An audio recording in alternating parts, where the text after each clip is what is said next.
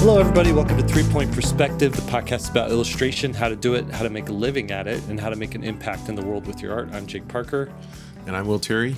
And Lee White is not here right now because he is doing something else. We, we call it out on assignment. We don't really know exactly what he's doing right now, but we know it's important.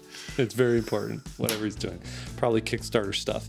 No, but today we have a real special treat. Um, we interviewed Tom Richmond, who is a caricature artist, professional caricature artist, who has been working for uh, what did he say? His first gig was at in 1985 as a as a as a I don't remember the exact year, but yeah, it was around there.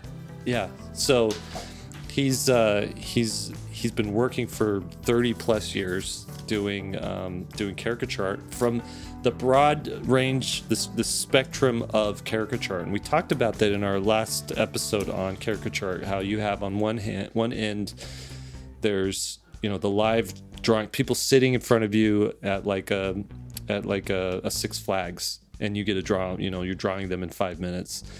To the other end of the spectrum, which is like political cartoons or um, illustrations you're doing for publications. And he's done everything in between. Is a fascinating conversation that we had with him.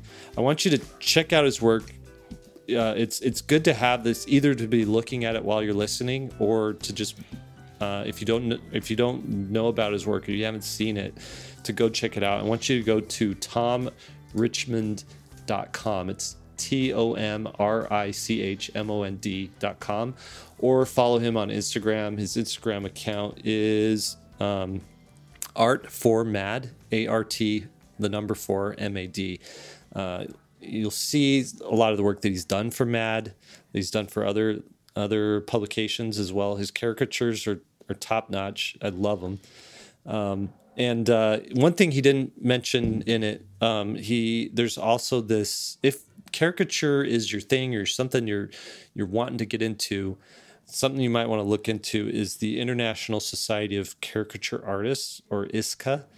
They've got a website and uh, and you should look into that and check that out. That's uh, it's a society all about helping people in this profession um, get better at it, get work, and and and do things like that. So I would I would check that out. Some of the things we talked about in this episode are how the pandemic changed the caricature industry. Um, like I said, the full spectrum of, of caricature art. He he gets in and kind of defines what what to do and how to do it. Um, he tells us how to break into doing caricature work. Um, he talks about we get into the business side of it, like what percentage you should be making from you know if you're doing caricature art at a booth at a uh, theme park. You know what to how not to get taken advantage of and how to how to get at it. Um, how long a caricature should last, like what's the the standard for how to do in a caricature, um, and then the balance too between the performance side of it and also the artistic side of it. So it's a good discussion. Buckle up. Here we go. We're going to talk to Tom Richmond. Tom, thank you for for joining us today. I kind of want to before we get into like background and everything with you because I'm really curious about how you got to where you are. I'm I'm actually really interested in the state of the like the caricature industry right now. The the essentially the the guys the girls whoever's working caricature who do what you're doing what are the jobs what you know who's getting who's getting work how are they getting work and and i'm just i just want you to like paint that picture for us well i guess it depends on what what world you're talking about you know i mean there's there's all sorts of different ways to make a living as a caricaturist you can draw at you know parties and that mm-hmm. sort of thing um, I used to do that. That's how I got started doing caricature. And mm-hmm. uh, then, you know, now I do most of my work is for publications or media or whatever. Mm-hmm. Um, but, um, you know, the world of the, the, the world of caricature art is, um, is doing pretty well right now. I think it's, it's coming back from the pandemic. Mm-hmm. You know, most, most of the live caricature artists, like most people, were forced to switch to a virtual solution to do their their work, and a lot of them have found found it to be quite uh, a successful way to do it. And so, Oh. rather than going out to trade shows or going out to you know bar mitzvahs or or birthday parties or corporate functions or wherever they would ordinarily draw live caricatures, they do it virtually, and then they email people the drawings and stuff like that. So they were sort of pushed into doing that. Now the the the live work is coming back. You know, theme parks are open back up, and um, you know fairs and festivals and places that you would ordinarily see live caricature artists working uh, are coming back. But a lot of people, the the virtual thing is is there to stay. A lot of people are doing it as part of what they do still. So. Yeah. So like like many like many industries, the pandemic forced people into different way different avenues, and they found that the, this was a good solution, and so they Yeah. are sticking uh, sticking a lot with it. I know I, I listened to different um, you know podcasts and read articles on that. Essentially, the, what the pandemic did for business was um, it sped up by a factor of ten years where we were already headed. Yeah, Um, so I'm, I was Yeah. wondering, were there prior to that, were there caricature uh, caricaturists doing virtual character caricatures? Was that like a thing, or was it something that really was born out of out of the pandemic?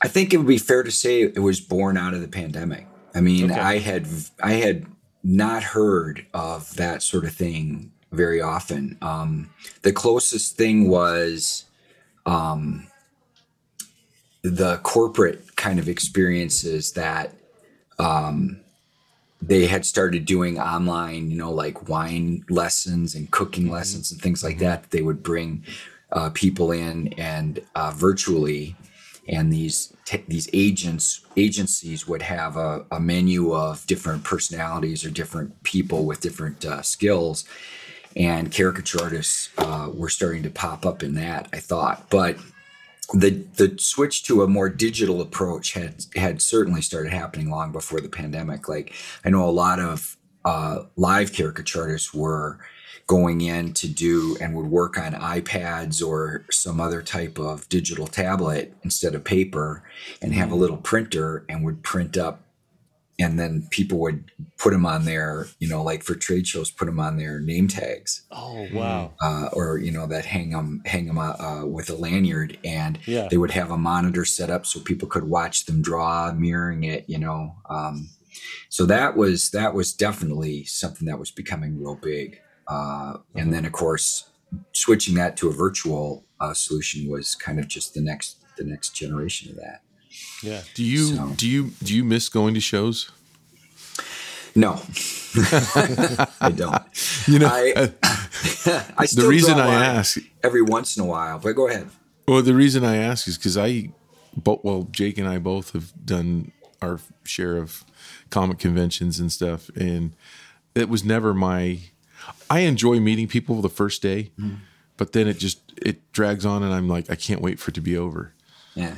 Well, actually, uh, I, I do comic cons. Not very many, but I still I still do those, and I'm going to go back to doing them now that they're live. I don't mind comic cons. I, I actually enjoy them because I don't do too many.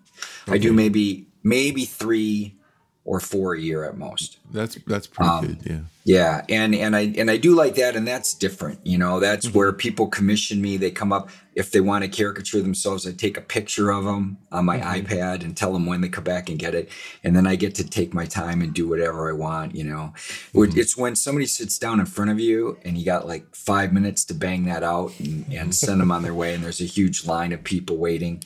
That's that that I don't miss. You know, going to theme parks or doing them at some corporate event or something.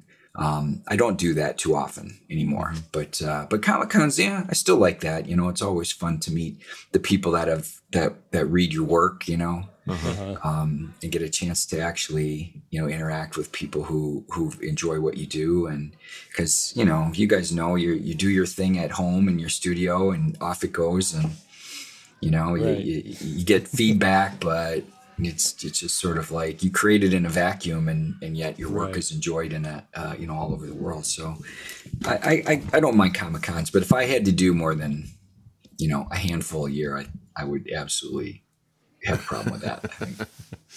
well, since what- you, oh, go ahead, Jake. No, you go ahead. Well, so you mentioned, um, you know, that that's it's more enjoyable to to um, have your time, take a picture, and to to spend some time with it. Do you? I, I look at your work and I'm like, this is a guy who is at the top of the the caricature world. I love your your Jack Black you. for some reason. I just, I, I, mean, I love so many of them, but but I'm thinking like, like for me, I've never done I've never done caricatures and I've never sat down and tried to to do them because I know I'm not good at it. This is you know not my thing. But I'm thinking as a listener, like even where you're at right now, you don't you say you don't like doing it, but do you get nervous at all? Like sitting there, like, am I going to be able to to make the person happy when they see the final result? Does that enter in at all? No, I, I I stopped being nervous about it after like the first ten years I did it full time. Okay, Well, it took 10 years to get over that. I mean, I, I started my first job in art was doing caricatures at a theme park in, near Chicago, Great America. Uh, it's a Six Flags now, um, and uh, that was in 1985. I was I was 18, Wow. and um, that was my summer job. And Wow. I and I couldn't believe I was getting paid to draw, you know. Yeah. uh, and so and it, by and I wasn't very good, you know. I was just a first year, you know, kid uh, trying to trying to get likenesses and do funny stuff. And Uh-huh. but but the people that you know buy those sort of things, they they honestly really don't know the difference between a good and a bad drawing anyway. So it's Yeah. it's mostly it's mostly the advice of your peers and the and the um, you know the other artists you work with if they tell you oh boy you really missed that guy you know? He had a long skinny face and you, know you did and then you go hmm, it's too bad. But if they tell you that was a great drawing that was one of the best ones you did all day then you can you know you kind of take that to heart. So so i was able to to separate the customer from you know customer's opinion because you would get people returning drawings you know uh, every once in a while that weren't happy with it. I mean, you, you're drawing, you're making fun of them, you're drawing a caricature of them, and trying to get them to pay you for it. That's that's a tough gig. Right. And uh, and I'm not. they knew what I'm they were signing up for usually, right? Like, you would think you would think so. You would think so, but that not isn't always the case. Yeah, that isn't always the case. But um, you would and you would get people that would sometimes you know return the drawing even though it was the best drawing you did all day. Mm, And then you would get people that would buy a frame and rave about this drawing that you did that you're so embarrassed you didn't even sign your name to it. You just scribbled something that sort of looked like a signature and no one could trace it back to you. yeah, you know, because these are fast. You try, you got to do Yeah. them in five, you know, five five to eight minutes, and you know, uh, it's great. I I I have always appreciated the time I spent doing that because I think that's how I really developed Mhm. my my instinct for drawing faces and and capturing expression and stuff. Doing that fast, very responsive. You know, no time to think about it. Just have to process it, sort of work. Uh, even though it's you know kind of uh, hit and miss sometimes Yeah. but you really develop your your skills with with likenesses and especially expression because it's sort of like learn how to draw doing figure drawing you know instead of doing three hour poses you do you know 10 second uh, studies with the Mhm. figure and you develop your instinct with the figure a lot better maybe your maybe your little studies aren't you're not going to frame those but you're developing your, your instincts with the figure and then when you go to do a longer piece and you got the better tools for it so uh, live caricature is a great great uh, discipline something that is Right. a lot of fun too sometimes So you mentioned, you know, on one end there's doing live char- doing live caricature, and then on the other end it's it's doing like you know professional caricatures for publications. What's the like? What's the spectrum? Is, is the full spectrum there? Is like where do editorial cartoons fit in? Where do you know where does Mad Magazine, may rest in peace, fit in? I don't know. Is it did it did it come back or is it really gone gone? it's it's pretty much gone uh, Okay. you know I, I mean it, it does they do publish a, a magazine that says mad uh, every other month but it's it's all classic material Yeah. Um, oh. They have a new they have a new cover, and then they've got a guy named Johnny Sampson who's really talented. Uh, Took over the fold in from Al Jaffee because you know, that guy, he's only 101. You think he'd be able to, you know, get off his lazy butt and, and do one piece every other month, but whatever. So he's retired. Yeah. And, um, and so there is a new fold in. And then they very occasionally have some new piece uh, that's in there. Like uh, we did a couple issues ago, um, they did a Batman issue, and I did the cover uh, mm-hmm. with uh, Pattinson's Batman, and then they had us do a two-page uh, uh, spread on the inside that was brand new. That was um, the little goof on you know all the takes on Batman over the yeah. years. So so they do sometimes do some new stuff, but really it's pretty much just reprint. Okay. But to get back to your question, um, caricature is so incredibly versatile. Uh, mm-hmm. And I kind of lucked into it. You know, I got this job uh, when I was going to school for art. I didn't know what really what I wanted to do. Um, I, I loved comics, but I wasn't sure I had the chops to, you know, do Superman or something like that. And I'd always liked to do more humorous based stuff. And I didn't think there was a lot of work for that out there in the 80s. You know, mm-hmm. Teenage Mutant Ninja Turtles was uh, big and that sort of thing. But um, there really wasn't a lot of humor comics. Um, so I thought, well, I don't know, maybe I could do advertising work. So I was going to college for art and I got this job. And I, and I really took to caricature was something that I really enjoyed doing it. I thought I had kind of a knack for it. Turned out it was a great tool to have in my toolbox as an illustrator because when you do illustration work for whatever, any kind of media, almost everything ultimately is about people or, or somebody, you know? And so right. being able to do a likeness of somebody is a really great uh, thing to be able to do, especially if you can do something that isn't photographic, you know, that's got mm-hmm. another element to it. Um, and then within that, there's a big spectrum in caricature. So let's say I might get called on to do a piece, uh, uh, magazine illustration of a, a article on a politician that's very critical of that person, right? So mm-hmm. they they want me to do a mean guy caricature, like make him look really stupid or you know nasty or whatever. Then I might also get a job the next day doing a, a caricature of some athlete for Sports Illustrated Kids, and they don't want me to make him look you know terrible. Right. They just cool. want it to be fun and whimsical and and yeah. humorous, you know, without being derogatory. So you can do you know kind of fits a lot of different uh, applications and um, uh, Mad is kind of a special situation. You know, that's that that that magazine and that publication had always been known for its caricature since the mm-hmm. 50s and mm-hmm.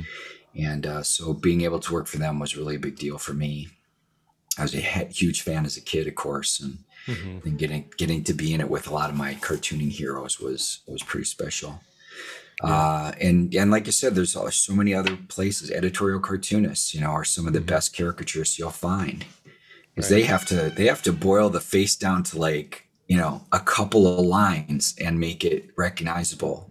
Um, and it's always fun to watch the progression of the editorial cartoonists with the new president. You know, because because it always starts out it's a little bit too detailed and things aren't quite right and then people start unlocking things about the person the next thing you know yeah. at the end of their term it's like three lines and you know that's bush you know or whatever because it's it, not only they've trained us right to recognize it as well as they've uh-huh. learned how to boil it down right. to to the simplest of elements so um yeah caricature is a great a great discipline it's it's just uh, got so many so many places you can see it and and use it. That's cool. So, um, a lot of our listeners are are younger artists or artists that are switching careers or looking to kind of get into illustration. What do, what do you see as uh, you know the the maybe talk about what it would take to get into it, what you would do maybe differently if you were trying to break in now, maybe some of the mistakes you made, and yeah, like would, what would you tell you know some artist who's like thinking caricature could be a career option like today what would what would they do here in 2022 yeah well i i started in a, at a time where there was still um, an awful lot of publication work you know, a lot of print. And there was just so many opportunities in the print world at that time. That's not the case anymore. Right. You know, there's there's so few magazines, there's so few publications that are in print now. It's difficult to get the same kind of um, pay for stuff that's only online. Um, so, I mean, really, ultimately, getting into it is kind of the same as it was when I was uh, back in the 80s when I was starting to get into it. The, my advice would be get as good as you can get at it, you know, because no matter what happens, the the cream always rises to the top. You know, the people that are really exceptionally skilled and have great um, great work are going to find places to to get um, to use that work and have people pay them for that work.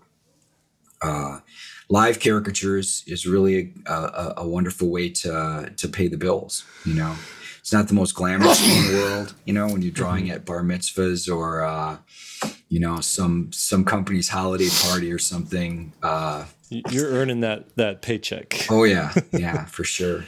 And the theme park gigs and retail gigs like that are, are also pretty tough to do. You know, it's but um, they pays the bills. You know, I mm-hmm. I I didn't just start making money as an illustrator, you know, out of college. I um, I opened my own caricature theme park operations. At the, at one point in the '90s, I had uh, seven operations in four different states, and I probably had hundred artists working for me. Oh wow! And wow. I was at I was at three, I was at two Six Flags parks uh, Six Flags in St. Louis, Six Flags out in New England. That's by uh, Springfield, Massachusetts. And then uh, Valleyfair, which is kind of a Six Flags like park uh, here in Minnesota, and at the Mall of America, and uh, a couple of underground places in Atlanta, and uh, another place in St. Louis, so I, and down in New Orleans for a while too. So I had this big business going, you know, mm-hmm. and that that really paid my bills and you know, got us uh, uh, financially um, stable while I was building up my freelance clientele. Mm-hmm. And I did some work for comics. Um, I did work for a comic company called Now Comics out of Chicago for about six six years. I pretty steadily worked for them on a title called Married with Children, which was mm-hmm. based on the TV show. They did a lot of licensing stuff. They did the Green Hornet and they did um, the Ghostbusters cartoon. Um, uh, comics and mm-hmm. uh, a couple other ones.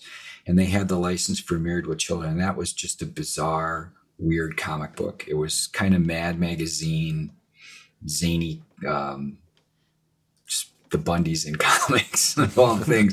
that, that, doesn't make any sense, but it, I guess it did pretty well uh, for them.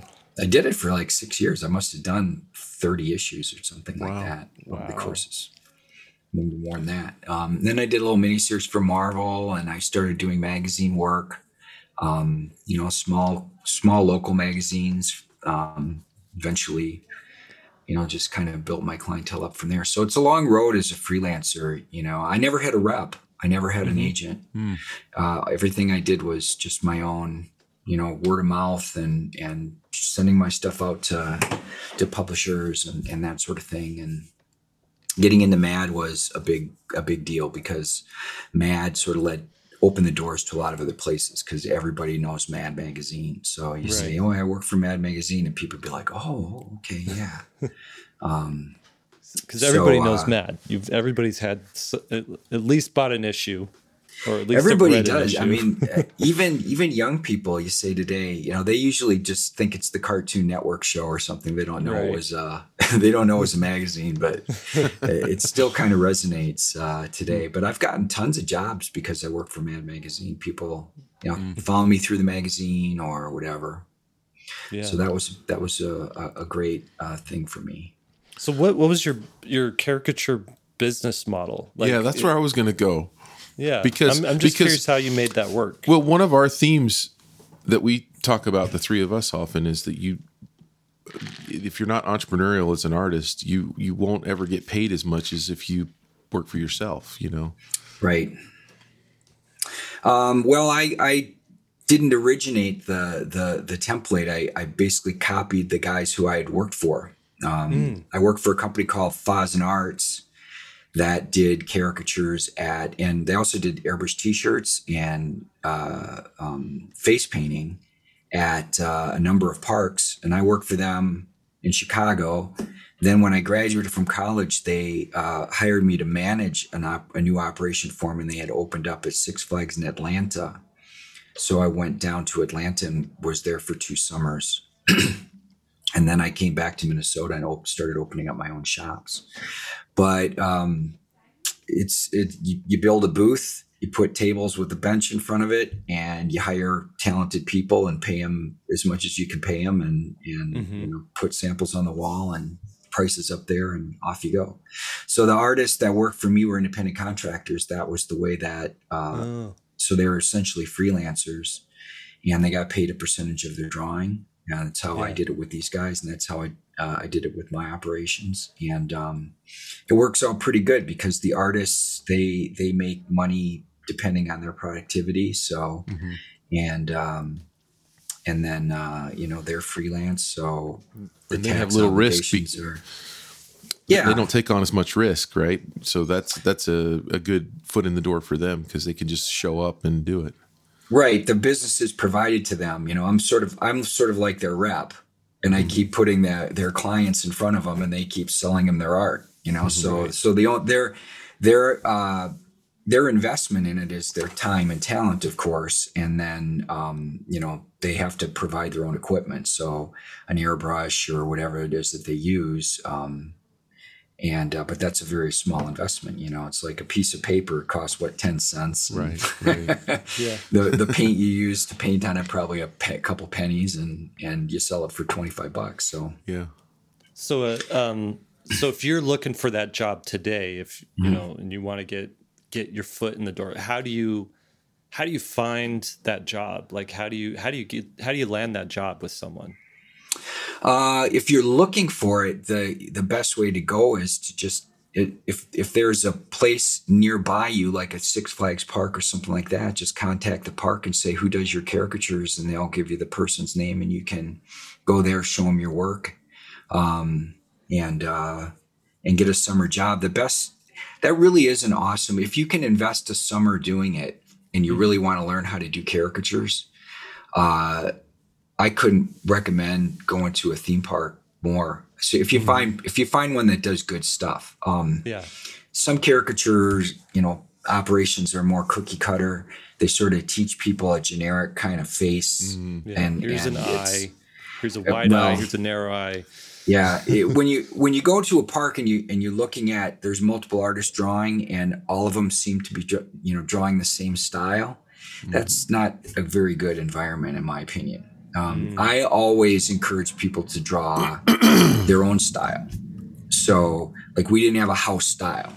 Mm. A lot of a lot of times, people would end up copying me just because I'm the person they watch draw, and mm. uh, but they always would end up going off kind of off in their own direction. So, and it and it made it fun for us too because we'd have you know this guy over here maybe was more portraity, you know, didn't mm-hmm. didn't exaggerate as much and this gal over here would, had a crazy cartoon style that just was like, you know, the Fairly Odd Parents sort of thing with big googly eyes and stuff right. like that. And they they were able to capture a likeness and and you know and get a good caricature of a person despite of of wide variety of style. Mm-hmm. And um, you know, it, it it would run in the retail biz. It would run a we run a afoul of customers sometimes because they might be watching the portraity guy and say, "Oh, let's get a caricature," and then they'd sit down in front of the gal that does the goofy cartoons, and when they see what she did, they'd be like, "Oh, that's not what I expected." Uh-huh. but uh, but usually they're watching, and we have samples on the wall. Everybody has different samples, you know. So so you know um, what you kind of know what you're signing up for. Well, you should probably watch the artist do a drawing before you actually get one done. Yeah. you know, just uh, that's that's probably a good rule of thumb in in caricature in general. Mm-hmm. Yeah. So uh, so if I'm if I'm watching listening to this podcast and I'm thinking, well, I don't have a portfolio of caricatures, but I but the Six Flag, you know, the summer job thing sounds like fun, but I don't I'm not ready for that. Would you recommend like going to a mall and just drawing for free, just having people sit down and drawing them or something like that? Uh, that's that's kind of tough. Um, the mall probably wouldn't wouldn't cotton to that too well. Uh, my advice is just to go to a coffee shop. You know, set up in a coffee shop. Just just draw people. You know, you don't have to. You don't have to even give it to them. Just just do live a drawings of people. Yeah, yeah. Uh, the more you can do live, the better, because you know then you're getting used to seeing in three dimensions, and you're not. You're registering shapes and and and elements of the face in real time instead of studying, you know, a photograph, Right. which is different. And um, that would help. That would help immensely in being able to do live stuff. And then the other thing I recommend to people is volunteer. You know, go to your local uh, elementary school or something and volunteer to draw at their, you know, like their carnival or something. yeah, their carnivals or something that they do just for free. You Yeah. know, and so that then where you're sanctioned and people are saying, yeah, go ahead and set up and draw, you know, instead of like doing stealth drawings at, a, you know, at, at, at the food court, you know, that probably get you into trouble. Um, What are, what are some like? Are there any red flags to watch out for when you go work for one of these caricature booth companies? Like, uh, are are are, are there is there ever anybody like taking advantage of artists, or is there a certain percentage that's too high that they're taking? Uh, Like, what what what are things to look out for? Well, uh, sure, of course, there's always going to be, you know, the, the problem with theme parks is that the theme park themselves take a huge chunk. Um, so you, so it's difficult to pay, um, you know, a, top dollar for that sort of thing. The, the best way to make money doing it is to, is to do, you know, gigs at, um, you know, for companies or, or people where they pay you and by the hour and you just draw people. So, I see, you know, at that, that's the best way to do it uh, because you can charge like, you know, 150, 200 bucks an hour and you, you're only going to draw for two or two and a half, three hours maybe, but it's a pretty good payday for that shorter period of time. Um, whereas at the theme parks, you're going to work, you know, an eight hour day and draw a lot and get paid a lot less per drawing or per face or whatever. But um, yeah, you you probably want to be. I, I would want to be in a situation where um, you have the opportunity to make some decent money. Uh, they ought to be paying you at least a third, you know, of each drawing Okay, um, in my opinion. I mean, I even though the theme parks have jacked up their rates over the years, uh, I still start people out at, you know, between 30 and 35% for a first year person. Um, I mean, they don't they don't have much of an investment. You know, all the expenses are really on my end, and the park is bringing all the people in, and but they're the talent. You know, they're the people that are actually producing the thing, and they ought to get their fair share of it. right. Um, so I, I would say that, and then you know, talk to a couple of the artists that work there and find out if they're happy. You know, That's true. Yeah.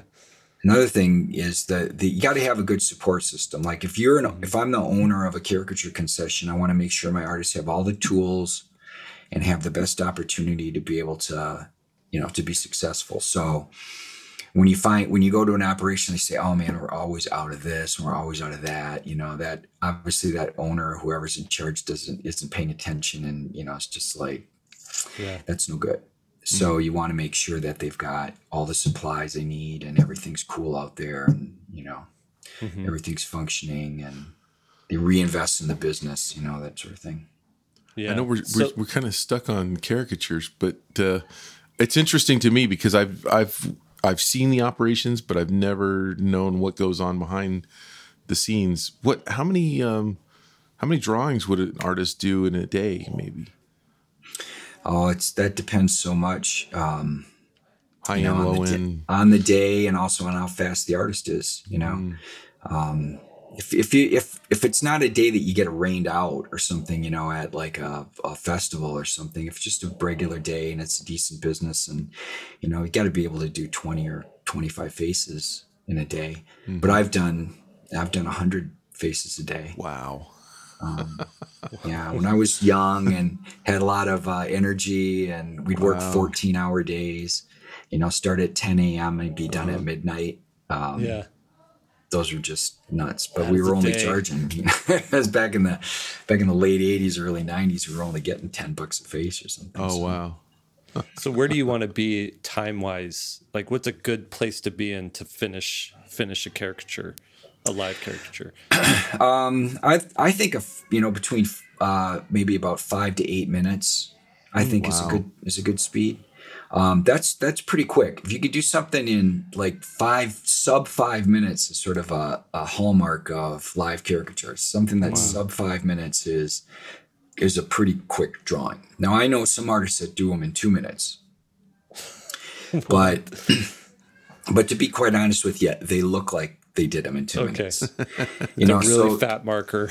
yeah. So my my rule of thumb has always been I don't want to do um you know compromise drawings really fast nor do I want to do, you know, really super elaborate drawings really slow. You know, Right. Th- those are two ends of the spectrum that aren't really you if you're doing them too fast and you're doing crappy drawings that's that's a disservice to your customer and if you're Right. taking forever to do them that's a disservice to you because you're getting paid by the drawing maybe so um, you want to find that happy medium you know do good drawings quickly basically right. And Is- then is the like it's the another factor is like the people sitting there too. They're going to get antsy after what the 10 Right. minute mark, right? Like Yeah, yeah. Uh, honestly, a live caricature artist, the um, the best of them are as good at the banter and the showmanship as they are at the art. Wow. So Yeah. I'm not, I'm not, I mean, I can do it. I can put on the show if I have to and make jokes and make everybody laugh and do all that stuff. Uh, I'm, it's, not my favorite thing. I'd rather just shut up and draw, but you can't just do that if you want to, cause you gotta, it's, it's, there's an interactive quality to it. You know, there's an entertainment factor. the live performance. Exactly, exactly. So the really good caricature artists do really good drawings, but also really entertain both the people that are sitting in front of them and the people behind them. Oh, interesting. Yeah, I didn't think of that. That's true. Yeah. Um, Yeah. what's the like? What's the toolkit for a, a caricaturist? What What are you wanting to invest in as far as tools? Well, that's a beautiful thing. I mean, you could do it with anything. Okay. I know uh, I use a really soft lead pencil, um, like a 4B, and it's it's kind of a big fat. It's like a three millimeter lead. Oh, and then wow. I use a, I use a blending stump to do a little shading, and then when I do them in color, I use an airbrush, um, and freehand airbrush color on top. Now uh, I know a lot of artists that work in marker, and they use different kinds of markers. Mhm. You can, if you really want to get a, a live caricature artist um, ranting about something, ask them about their markers they use, and they'll immediately start going off on how they don't make them anymore, or they don't make them like they used to, or you know, all artists have that problem, right? Like you Right. talk about your tools, and you're like, oh, the ink, they discontinued the ink I use, and now I have to use this other crap, and it's terrible. It's Um, weird. It seems like art supplies, because there's a pencil I used to draw with that they don't make. They changed the recipe or whatever it is for that lead, You and know, it's true. It's a true thing. It- There's like a 20 year lifespan for a certain kind of of tool, and if you get in on the last three years of that, you know, you're like, well, I got to find something new. well, I'm sure you've you've you've heard the Esterbrook 914 story, right? The uh, Charles Schulz story. Uh, no, tell it. I, I Okay, think I so- have, but tell it. So Charles Schulz, uh, Peanuts cartoonist, um, used one ink nib, the Esterbrook 914 radio, Esterbrook Radio 914, and um, he he had been told by the company that they had discontinued it, um, and so he called up the company and every art supply place like in Southern California and he bought every Esterbrook 914 that there was in stock everywhere and he hoarded them all. And he used and he never ran out of them. He No. used to he used them until the day he did his last strip. But uh yeah, so Wow. that's that's how obsessive artists can be about their uh yeah, I heard that about Glenn Keane too. That he he, I guess Blackwing pencils went. There was a, uh, a period there where they just stopped making them. And so he had done the same sort of hoarding thing where he's like, "Well, I've got a lifetime supply, so I'll have to ask him about that. Uh, he, I'm real good friends with his brother Jeff Keane, who who does Oh. the family circus now. Yeah. Took that over from their dad, and uh, he's a member of the um, Cartoonist Society. I'm a member of, and we've been on some USO trips together. So I've met Glenn a few times, but I have to add next time I see him, I'll ask him about that. That's funny. Yeah, ask him if it's a true story or if I just Okay. if it's apocryphal, like if I just heard it somewhere. Oh, that's great. That's interesting. How do you uh how would someone get into like the the the, the higher end publication type of type of work? How do you do that transition from doing the live drawing to to I assume what is that your bread and butter now is is more like Mm-hmm. Oh, yeah. illustration gigs? Yeah, yeah. I've been doing. I haven't done. You know, made a living at, with live caricature in in 15 years probably. Oh yeah. Um, but that's it's a tough transition to make for a live caricature artist because uh, I I tell I get that question a lot from like theme park caricature artists or party caricaturists. Say, hey, I want to do work for you know magazines or whatever. How do I get into it? And the first thing you have to do is uh, uh, realize that the the this you know that's been their whole world for most of their career is only this much of what you're going to do. You know, yeah. the illustration is about narrative and it's about storytelling and it's about um, you know getting ideas across and communication. And while caricature is a can be a big part of that you're not just going to be doing faces you know you have to be able to to you, you incorporate your caricature into that narrative of some kind. So uh, that's the other thing. I just basically say you better be able to draw like bicycles and you know feet and things like that um, because you, you can't just do you know head and shoulder shots for for magazines. It's not going to work um, Right.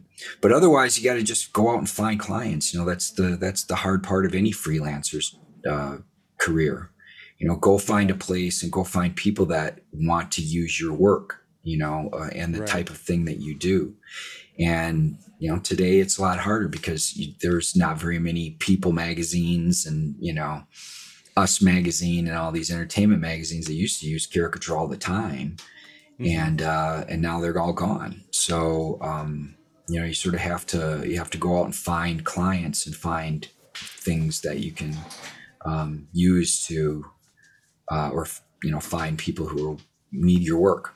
And that's the, it's always the big challenge.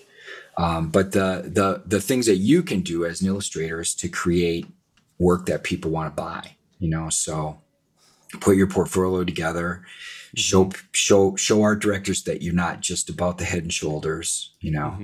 I have a, have a story actually to, that kind of illustrates that. Um, there was this guy that used to work for me doing caricatures at, at the theme park and he came up to me one day and he said hey i've, I've got a job. I've got my first real magazine illustration job. It's for um, a local twin cities minneapolis magazine and they're doing a story about the uh, the the head coach of the Minnesota Vikings, who at the time was a guy named Dennis Green, and um, so they want me to do a caricature of him. And I said, "Well, that's great. How did you get that gig?" And he says, "Well, I went to the public publication. They have a you know an office, and and I went and saw the art director and showed him my portfolio." And uh, I said, "Can I see your portfolio?" So he said, "Sure." And he's showing it to me, and he had he had some full of a lot of different weirdness, but he had this these uh, caricatures that were I don't know how to explain them. They're kind of a cross between David Levine, uh, cross hatching, and sort of like uh, almost like they were woodcut. Like the cross hatchings were big, thicker lines. And Oh, It was quite. It was. It was quite a cool um, effect, actually. And he said, "Yeah, they really liked these in particular." I said, "Okay."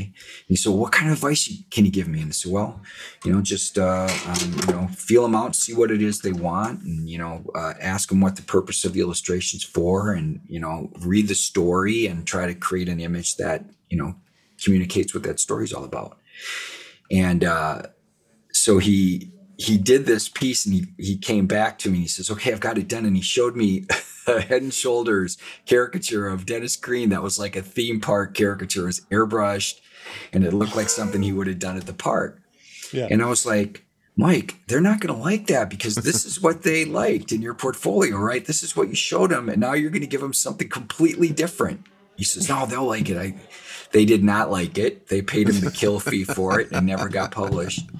And you know, so what you need to do is, you know, put together work that people are really interested in in um, in buying Mm-hmm. and then go find people to buy it. It sounds like, oh, that's easy, but it isn't. Right. It's really, really hard. Right. that's why a lot of, you know, it's, it's tough to make a living as a freelancer. I mean, that tracks with, you know, half of our episodes are answering questions we get from from listeners, mm-hmm. and and at least one question per episode is, "I'm not getting work. Look at my portfolio. What do you, you know, what am I doing wrong?" And it's always like, you know, it's it's either there's this massive range of things that they're doing. Mm-hmm. You know, I could do your logo design. I can also do, you know, uh, caricatures, but I can also do industrial design and I could do comic covers and and it's like pick one, maybe two, and that's your thing. And uh, and then the other thing is is we'll just see like you know two pieces that are amazing, but the rest looks like student work. Well, or you know? two pieces that are good, but you but in the market they want to compete in, they they have to be great Yeah, to, to Yeah. really take work from someone else. And so Right. so it's so it's never this portfolio is completely amazing and there's nothing wrong with it. It's Yeah. never like that. those people are getting Yeah. work. Yeah. but but the but the sad thing is that in order to get that portfolio, you have to be getting work to hone your craft to get there. So it is really a, a double edged sword. It's it's tough. Yeah, Yeah, but- well, I liked your your comment earlier about being an entrepreneur, you know.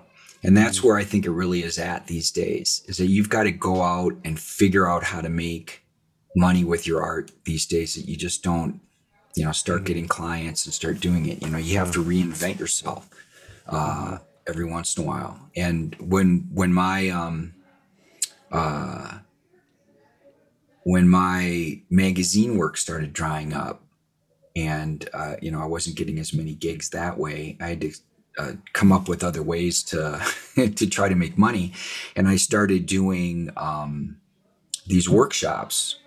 Mm. Uh, so I would travel around and do these these weekend workshops to teach people caricature, and and Yeah. uh, and then ended up being a nice little side business for me. yeah, Um, and I started doing these things. Of course, I couldn't do them during the pandemic, and I haven't really started back up with it. But for a while there, I was doing six or eight workshops a year. You know, just uh, Wow. in different places, and they were small. It'd only be like twelve students. yeah. Um, There's some there's some But- good pictures on your site uh, that I was But- looking at. that's such a cool thing because if you're if you're like i really want to get into this i i have a knack for it but i you know i don't know a single art teacher who teaches this and boom you're like gonna be an hour away for how long is your workshop like uh it's it it's a two day workshop. Yeah, like uh, Saturday, Sunday usually. yeah man i'd be signing up for that in a heartbeat and and checking that out that's It's fun because it, cool. it, it's hard to find instruction. I mean, these days there's videos all over the place, and you can get you can find videos to teach you anything. Um, But one, you know, to really get to work one on one with somebody and watch them do it, and get to ask them questions in real time, and have them respond to your work and watch you do it. It's it, there's not very many places to do that, you know. So. It's Yeah. and and it's it's inefficient because I've got to get on a plane and fly somewhere, and you know, set set it all up and get a hotel and get a you know a, a room that we can do it in and all that stuff. So it's not the most um, it's not the most uh, easy thing to coordinate and put together, but um, it's it's it, it it actually ended up being a really a nice little side gig, like I said, and and I found I enjoyed teaching. That's cool, Uh, yeah. I, I I like working with artists, and it's fun to watch people light up when they when you you know kind of when you say something to them that clicks, and they just sort of have that look in their eye, like, oh yeah, okay. And you know, people people don't develop their skills over two days, you know, but they but you certainly can open their eyes to certain concepts and and uh, you know, my goal always is to have them looking at faces differently and at the end of the weekend than they did when they came in, which usually that that's accomplished. Most people are pretty happy with, you know, the workshop over the weekend, and it's a lot of fun. You you teach them how to see. It sounds like exactly. Yeah, Yeah. yeah. That's the tough part. So I'm I'm wondering who I see influences in your work, but I'm curious like who are your like your top three or five favorite artists? Well, obviously the the old mad guys, you know, would mm-hmm. would be right up there. Um, most people assume Mort Drucker for me because my work has a lot of similarities to what he did. Um, I'm more likeness orientated and not less less exaggerated than most people, and right. there's sort of a kind of a cinematic quality to to what I do, which is reminiscent of his stuff. But um, Jack Davis really was a lot more of an influence on me. Um, mm-hmm cartooning wise. Uh, I always his, the high energy of his work was something, and, and the more exaggerated qualities of his figures and stuff was always something that really. Uh, that really I see that in like me. your poses and like the you know the the mm-hmm. expression, you know the the silhouette and stuff. I try to do that, yeah, and that's that's definitely Davis stuff. Um, mm-hmm. As far as illustration goes, I uh, I found uh, like a lot of people, discovered Andrew Loomis's books uh-huh. um, when I was younger, and uh, I just was fascinated by that guy because he he he could do anything and my favorite Loomis book is Fun with a Pencil, which is just mm-hmm. this goofy little comic, you know, cartoon thing that he threw together. And but it's just so expressive and and fun, right. and just shows this how you can be a, a, really serious artist and illustrator and just have this goofy humorous side.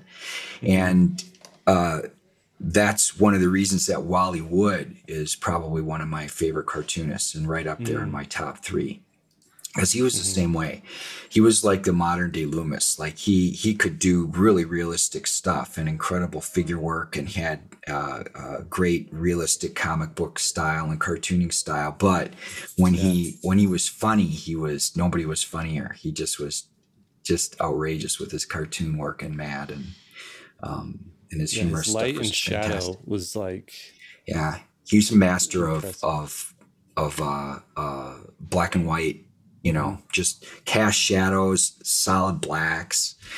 Um, he and he was fearless. I mean, I, I, wish I had half the guts he has to cover up whole parts of a figure, you know, in nothing but black and still make it work by putting the the light behind it and stuff. It's mm-hmm. just he was a genius. Have you, you uh, have you seen like Frazetta's ink stuff, like somewhat cartoony stuff that he he's done too? Yeah, uh, yeah. Frazetta was another guy uh, that were, and they all knew each other, you know? Mm-hmm. That's the crazy thing. They all like went to the uh, SVA together or whatever, that uh, high school. Um, mm. Will Elder and Al Jaffee and uh-huh. uh, Frazetta and um, my dog is is mad that he's not in here. I have to let him in. let him in. My dog just came in and sniffed around and then left. Come on in, buddy. Okay. I saw the doggy bed back there, and I'm like, I wonder what kind of dog goes in there. Well, I yeah. got two. Actually, you can't you can't see the other bed; it's behind the desk. But I got two little dogs. They're about twenty pounds each, so they're not very big. Oh, nice. They're my studio buddies, and they come in here and sack out in the beds while I'm busy working. And I was going to ask you, uh, what about contemporary uh, artists? Do you, who who do you really look up to? That's that's a peer pop, you know, that you're working with? Oh boy, uh, there was a guy who worked with Mad for a long time, and now he just does fine art. His name was Herman Mejia. Are you familiar with him? No, no. He's a Venezuelan artist. Uh, God, he's just so good with caricature. I mean, I obviously always graduate or gravitate towards caricature artists just because, you know, that that's kind of my thing. But um, oh man, Herman was was really really good. He is really really good. Now he does uh, gallery shows and stuff. Mm. Um, that's uh, uh, really really fantastic. But his work for Mad always blew me away. Um, yeah. Honestly, don't you know? Don't don't follow comics too much anymore, like mainstream comics. So I I sad to say I don't have a lot of mm-hmm. favorites um, right now. In that uh, uh, Peter de Sève Oh, yeah. He's another illustrator who um, whose stuff is uh, always blows me away. And eh, you know how it is where sometimes you've got an artist who's who does something that that is similar to what you do and mm-hmm. but he's better and you think that wow that's where i want to be but there are other artists whose work completely different from me you know, Mhm. and that, and they just, it, I can't quite wrap my head around how they're seeing these things and what they're doing. And it's just, it's just like this really alien culture that, but it still amazes and fascinates me. So Peter is sort of like that. Like what he does is just, uh, is just beautiful. His, his color work is just mind boggling and I love his stuff. You and him seem like you found the fountain of youth. You guys both look 10 years younger than you actually are. I've never met Peter. Uh, I'd Oh, love really? to meet him someday. Yeah. he looks Yeah. really young. Does I he? used to work at uh, Blue Sky, so he would, uh, you know, he was in the art department there, and I'd see him whenever he was in and stuff. Super cool guy. I was always like kind of nervous, like, oh, I don't want to like interrupt his inspiration or his flow or anything. Yeah, it's so fun to run into his work too. I was we were in uh, New York a couple of years ago, and we went to um, we went to a show, and he had done all the art for the show. Um, Oh wow, it- all the you know the posters, everything Mm-hmm. was was his stuff. Instantly recognizable, of course. You know his Yeah. stuff is like the, you just see a little portion of it, you go, oh, it's Pe- Peter stuff. Um, but that's great. Uh, I'm trying to come up with some other names, and I'm just blanking. Carter on. Goodrich. You, you familiar I'm with not- his stuff? No, I'm not familiar with that one. You've Oh. seen it. You've seen. You've Am I? he's like a. Yeah. Uh, he he he got the he got the gig doing character design for animated films and Like like open an, season. yeah he's an illustrator but then Yeah, he Carter Goodrich did some of the character designs for Open Season and for uh, Ratatouille, and Oh, yeah, I'm sure I've seen his stuff then. yeah, He's super cool. Um, I was going to ask you, did you, in this whole thing, you never mentioned art school? Did you do art school, or was it? Are you are you like a self taught, like, phenom? No, I went to art school. Uh, Okay. I went to a tiny, tiny little art school in St. Paul, Minnesota. It's now defunct, but it was called Okay. the School of Associate Arts at the time. It was actually just in an old mansion in Whoa. in uh, uh, in, in the, the the Cathedral Hill area of St. Paul, and uh, I think there were about maybe 18 students in my graduating class. so so you're like an X Men of artists. sort of, yeah. yeah. true. I wish uh, I wish one of my instructors would have been a bald guy in a wheelchair. That would have been awesome. Um, Which X Men never- are you then? are you? Oh, I don't know, Are you a Cyclops, a, a Wolverine, a Beast? I don't know.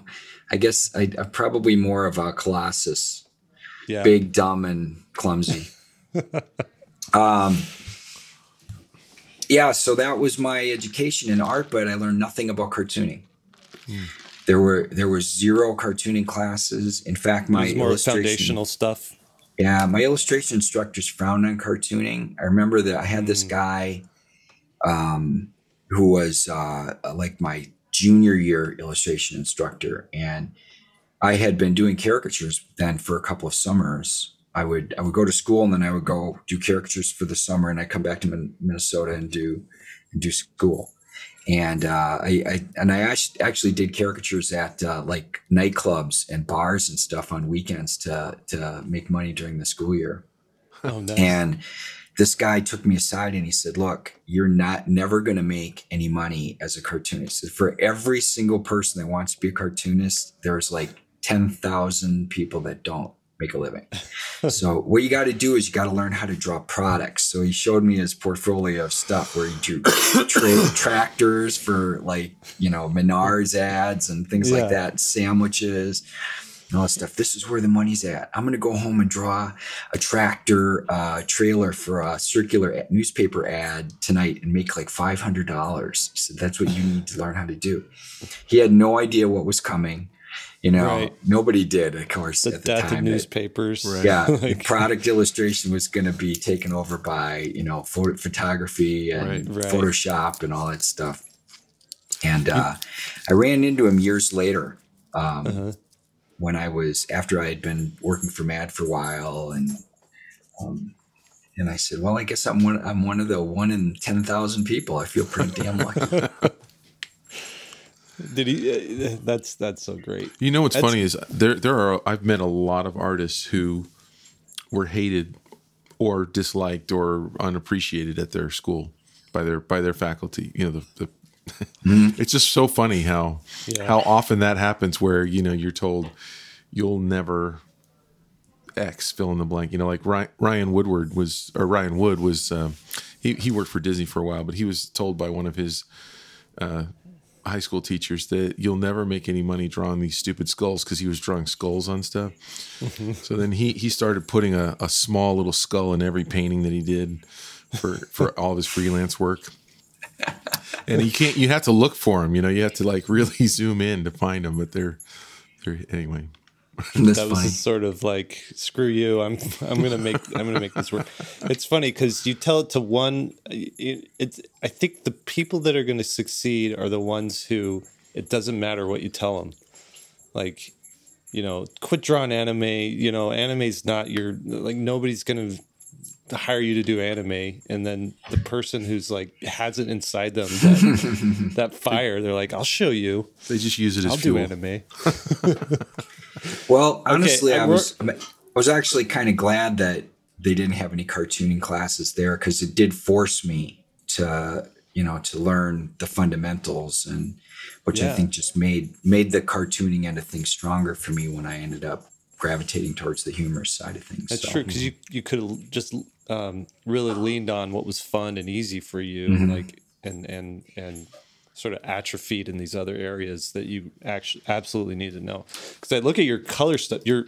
your line work's great. I've been looking through your Instagram as we've been talking. Of course, your line work's amazing. I love it. You know, light and shadow is good, but then your color stuff is just top notch as well. It's all you're just anything you do, you're good at. So Well, thank you. it's really cool. I'll tell I Um, mean, I'll tell my wife you said that because she, she won't agree, but that's Oh. okay. Wives are the toughest critics though. They're so yeah, yeah, Yeah. They they tell it like it is. Especially when they're mad at you for something else. Yeah. Then they're really good at being critics. She thinks I'm pretty good at the art thing, but I'm not very good at like fixing stuff around the house and that type of thing. Yeah, I'm I'm that. Per- she, at anytime I'm like, honey, I gotta finish. You know, I'm gonna try and fix this myself, and she's like, okay, you could spend all day trying to fix that, or go do the thing that you're really good at and hire a guy who's really good at this to do the plumbing. You know. yeah, that's probably wise. our But thank other you for our other guy yeah our other uh, partner lee who does the podcast with us he honestly is like a, a jack of all trades pretty darn good at all too. Like so Wow. he yeah, like one day he's like oh i ripped out my stairwell and i'm rebuilding stairs. I'm like i would never take that project on and he he has all the tools and he does it. Okay we're, we're about done here. I wanted to ask you i guess we'll close with this if you're cool with that. Um which batman is the best batman Ooh, that's tough, boy. Um, and, and I- i'm talking films but i'm also curious if you have a favorite um, batman uh, time period in the comics as well well, hands down, the the uh, animated Batman is the best Batman of any uh, any media Batmans. I mean, if you're Okay. counting cartoons, the Paul Dini, you know, um, Yeah. Bruce Timm uh, cartoon was the best ever. Uh, if I had to pick a, a live action Batman, hmm, I think I think Ben Affleck actually kind of got a bad rap because he didn't really Okay. have a lot to work with. Um, but I but I kind of like their take on the war weary kind of older Batman there. yeah Although I did really like the new film. I like I thought Pattinson did a pretty good job. Um, yeah the emo thing aside, I thought he was still pretty good. uh, but um, well, my favorite Bat- Batman era of comics had has got to be the Denny O'Neil, Neal Adams era in the 70s Uh, Mm-hmm. Yeah. That was right when I was getting into comics, and Mhm. they were it at the time. And the yellow of that- symbol and the blue cape right yeah. yeah Some of that work was just phenomenal too. The Ra's al Ghul saga and Mhm. and uh, you know that stuff is still holds up. Uh, you know over the years later and and uh, and then um, I got out of comics for the longest time, and then my my now wife, uh, who was Mhm. my girlfriend at the time, bought me the trade paperback uh, edition of the uh, Dark Knight Returns, the Frank Miller Batman. mm-hmm. series, and then I was like, "Wow, is this what comics are like now?" I'm getting back because that was yeah. about as good as it got too. So, uh, but I'm one of those guys that can really appreciate the different Batmans. Like I, yeah. I, uh, I still have a fun, you know, place in my heart for the Adam West show mm-hmm. that you know really got me into comics as a little kid, and. Mm-hmm. uh yeah, it was goofy and fun and campy, but that's what it was supposed to be. And and then, but yeah. I can also appreciate the the gritty take, like the new Batman movie. That's you know that's what's so great about that character. You can you yeah. can take Did it from you, all sorts of different angles. Did you ever see the Lego Batman movie? I never did. Okay, you got to put that on your list because you you think oh it's I don't I don't have time for this, but it is a solid Batman movie. It's a really, really good seriously? Batman movie. Yeah, they they treat it. They respect the the source material, and then they bring a lot of humor grouchy. to it. Yeah, I hear that Lego Batman's really grouchy. Yeah, but they they do so much with that. It's it's solid. It's really good. So I all right. Well, that. uh, that's on my list. I'll definitely I'll have to have a look at that. Yeah. All right. Well, thank you so much, Tom. Yeah, thank uh, this you. has been great. We really yeah, nice to meet it. you. Yeah, my yeah. pleasure. Thanks for for letting me be on the show. It's been fun. All right, that was really cool. I like talking to I like talking to that guy. He uh, I loved his stories. Totally opened me up to all the possibilities of what caricature is in that world. Yeah, I think it was a good follow up to that episode we did. Yeah, about caricatures. It's great. I love the that uh, you know we, we we touched on a little bit about being more entrepreneurial, uh-huh. and I get the sense that he's financially well off. Do you get that sense?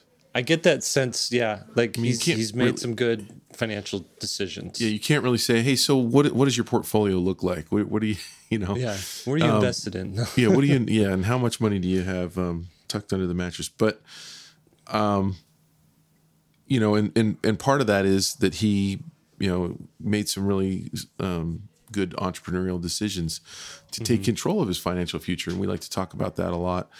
Um, and I think that that's more important now than it ever has been for artists um, in in the day and age where you have access to tools that allow you to right. go directly to your um, audience. So yeah, I, I, love that part of it. Yeah, and the main thing too for him, I I feel like was he. It didn't seem like he was just passively going through his career, but he was right. like, "Oh, looking ahead two steps, seeing what do I need to do to to stay afloat? What do I need to do to thrive? as an illustrator? What do I need to make, mm-hmm. you know, to make it? And, and oh, there's some changes I, coming. Yeah. What do I do to to modify what I'm doing? Yeah, and and that's something that I've heard. I really quick. I was uh, talking to an artist when I was just I was like two years out, two or 3 uh-huh. years as an illustrator, uh-huh. and I was doing really well in editorial illustration. And a and a veteran illustrator said, "You better be saving a lot of this money that you're making right now because it ain't going to last forever. And I'm sitting there going, how could it not last forever? You know, just, I have no life experience at all, right? right? And I'm thinking, how could it not? And this is the guy who's like, been through two droughts and yeah. And you're like, why? When the rain's done, the rain's going to stop. Yeah. You know, like, it, it, was only a few short late years later that editorial got flipped on its head by stock illustration and the internet and you know all kinds of other market forces and yeah that industry completely changed every place that i was making money dried up and yeah. i had to make some some big time changes and, and, stuff and so that that was a good lesson to me and it was neat to hear him talk about those sorts of things yeah that's cool well i'll take us out all right everybody thank you for joining us three point perspective is made by or is brought to you by svslearn.com uh, that's where becoming a great illustrator starts. And your host today was me, Will Terry, and him, Jake Parker. No, I'm, I'm Jake Parker. He's Will Terry. And like we said, Lee White couldn't join us. He's out on assignment. Uh, but you can follow us over at willterry.com uh, for Will Terry, LeeWhiteIllustration.com for Lee White, and MrJakeParker.com for, for myself. Uh, podcast is produced by Daniel Tu. That's danieltu.co. Special thanks to Master of Production David Bro, Keeper of the Curriculum Austin Shirtliff, Chief Operations Officer Lisa Fott, and a thank you to Lily Howell for our show notes. Now, go draw something.